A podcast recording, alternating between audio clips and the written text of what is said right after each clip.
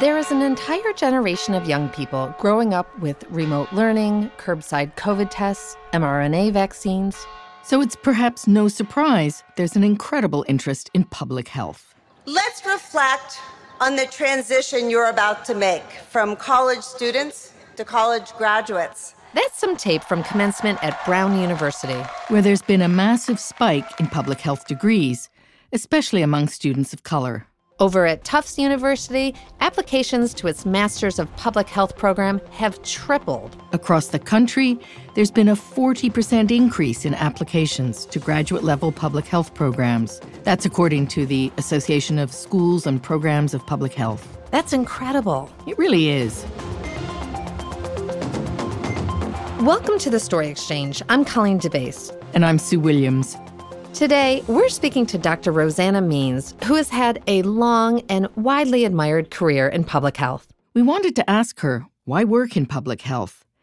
And what's it been like these past two years? So, the, the, the pandemic was really, really scary because you know I, am trained as a physician and I've done a lot of public health over my over my lifetime. Roseanna is the founder of Healthcare Without Walls in Boston when I first heard about the pandemic back in early 2020, I remember writing to my siblings and saying, This is big.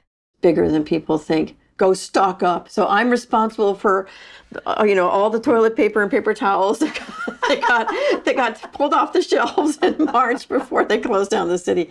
What got us interested in Roseanna is her work with populations in need. Healthcare Without Walls provides free walk in acute and episodic care to women who are homeless or marginally housed. I mean, I'm getting like maybe 140 over 100. So, you know, you should go back today and take your blood pressure medicine and then take it again tomorrow. Yes. We do this all because it's mission driven and because women deserve better than what they're getting now.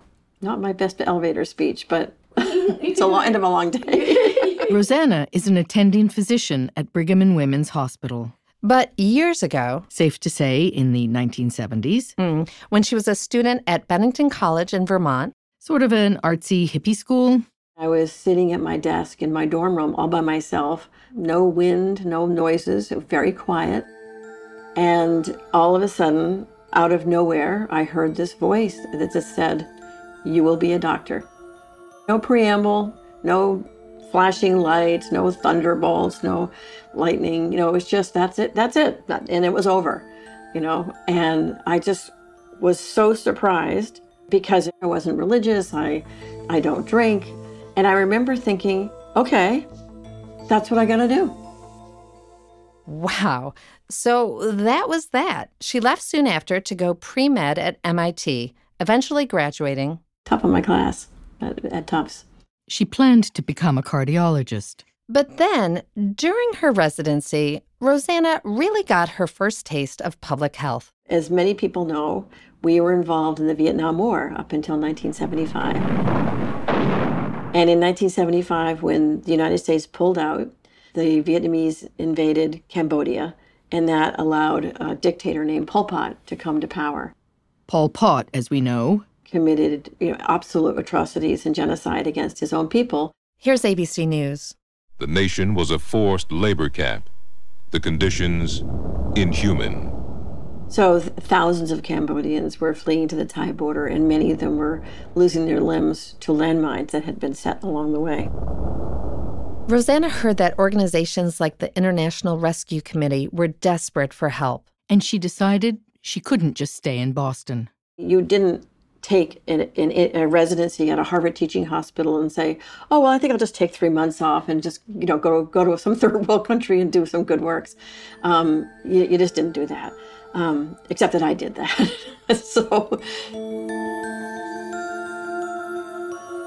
When Roseanna arrived in Thailand, I was assigned to Khao Dang, the refugee camp on the border. Her first day in the camp, we arrived by truck and I stepped out and I see there's a 12 year old boy who is having his leg amputated with a guillotine, no anesthesia. He had stepped on a landmine and his foot had been shredded. And, um, and that was my introduction to a refugee camp. It was the type of thing they don't teach you in medical school. And it changed her forever. And so I just I just thought, okay, I, I want to do something that's going to help people who have lost everything. That was, you know, kind of a big moment for me. We'll tell you what Roseanna did next with her career after a brief break. The Story Exchange is a nonprofit media company dedicated to elevating women's voices. For more on women leaders in public health, check out our video featuring Anne Kauffman Nolan of Sun River Health. I love knowing that we're caring for so many people. It blows my mind. For our staff, for through COVID, through uh, through ups and downs, this is a, a work of love that doesn't ever go away. It's on our website at thestoryexchange.org.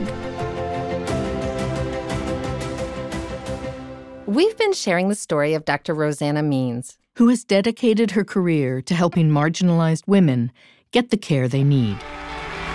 Tonight, we're recognizing some incredible acts of compassion. That's Anderson Cooper of CNN, which named Roseanna a CNN hero back in 2011. One of the many recognitions she's received. When Roseanna came back from working in the refugee camp, I was so impressed with how strong the, the Cambodians were in the face of all this. She decided that the prestigious cardiology fellowship that she had applied for and gotten accepted into just wasn't going to cut it. I wanted to do something that involves social justice and, you know, something that's going to be more meaningful. And again, people just didn't give up their cardiology fellowship. I thought they were going to take my stethoscope and break it in a public ceremony. Roseanna began volunteering at homeless shelters and clinics while setting up her own primary care practice focused on women's health. She was naturally drawn to people who were falling through the healthcare safety net. It's so stigmatizing to say that you're homeless, and so um, people suffer in silence, and they don't and they don't get the things that they really deserve. While working as a volunteer, my training was women's health. I really wanted to help the women. Roseanna noticed something unusual. Where were the homeless women? The women that were experiencing homelessness were not coming into these clinics in the numbers that actually I knew that, that, that were out there. She began to realize the women did not always want to be in the same waiting room as the men. And I will say up front, the majority of homeless men are men who have had a difficult life and are good people. However, there were also among those men guys that beat up the women or raped them or held them at gunpoint or you know, uh, made made life so difficult for the women that they just did not want to come into the clinics. In 1999, Roseanna founded Healthcare Without Walls to care for these women in women only shelters and clinics. There was a women's shelter that I was familiar with where the director let me come in once a week with my blood pressure cuff and my stethoscope and my little clipboard and just sit there like this and say, Does anybody want their blood pressure taken by a doctor? And it was very slow at first. A decade later, Roseanna and a team of volunteers were working at 12 shelters all over the Boston area. At the very basic level, we provide walk in medical care um, almost anything you would treat in a primary care office, we can do. I'm gonna uh, listen to your lungs. Okay, this one, when I put the stethoscope on, just take a deep breath in. And breathe through the mouth. Mouth, yeah. Okay. You got it. Her team also helps women apply for housing, food, and government benefits. And it usually takes about two to three business days for them to reply back to her, correct? Yes. Gracias. I think we, people think about homeless persons as, you know, the kind of crazy person talking to themselves, or they're actively shooting up on the sidewalk, or they're sleeping, you know, on the steps somewhere. When it comes to women, stereotype is the bag ladies um, who carry everything with them, but secretly they have a million dollars in their mattress. The reality is that many women have lost jobs or been evicted.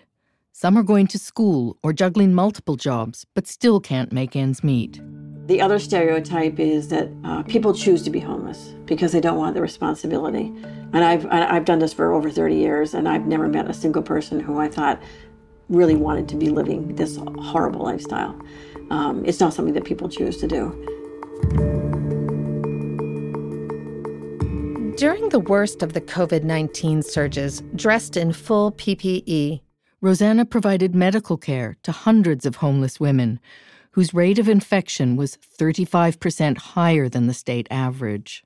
everybody was depressed and anxious and scared. I mean, we were all depressed and anxious and scared too. Many overnight shelters fully shut down as a result of the pandemic. It also made us realize that we needed to get our own place, that we had been going into the shelters for so many years and providing services. In the summer of 2021, Roseanna raised $80,000 through a Broadway themed fundraiser, and that's some of the performers you're listening to right now. And she opened Healthcare Without Walls' first freestanding health clinic for homeless women in downtown Boston. All of her work is supported by grants and donations. Here's WCVB. There are currently as many as 4,000 women in the city who are considered homeless. And on average, Dr. Means treats about half of them. She says this new clinic is a game changer when it comes to providing gap health care for those that need it. We are now this location is so fabulous because we're literally one block from the Boston Common. We're so accessible to the women. And it's clean and it's safe and it's private. And they're they're very, very welcome. I recently caught up with Roseanna. She must be exhausted. Yeah, like a lot of healthcare professionals, she tells me she's sometimes worked 80 hours a week during the pandemic. Yeah, and she's nearly 70. I mean, that's retirement age. Mm, yeah, for a lot of people. She's actually still at work on another baby of hers, literally a baby. So the social workers at Brigham and Women's came to me and said, well, We have a, a dilemma. We have a whole bunch of women who are pregnant and have high risk pregnancies. But some of these women, they're literally homeless. The program she developed is called Bridges to Moms. It's for the moms who have no place to go when they're discharged from the hospital with a newborn. And instead of like what, what my experience was, there's my husband waiting, there's the car seat, they put you in the car, you go home, they get in a cab, they go down to the state housing office and they wait and wait and wait for their number to be called to see if they will be on the street that, that night or are they going to be in a shelter. The goal is to provide these women and their babies with the support they need, whether that's housing or transportation or food. And so far, Roseanna says it's been a big success. How much time's she spending with Bridges to Moms? Only about 30 to 40 hours a week. Uh, she jokes it's a side hustle. Yeah. Well, when we visited Roseanna, we were struck by how much energy and dedication she brings to the job. You know, you're always welcome to come. We're just friendly people and we like to help out. Very much so. how she's just so genuinely interested in each and every patient she um, sees. Have you ever had any heart events like a heart attack or rapid heart rate or anything yes. like Yes. I have a little anxiety.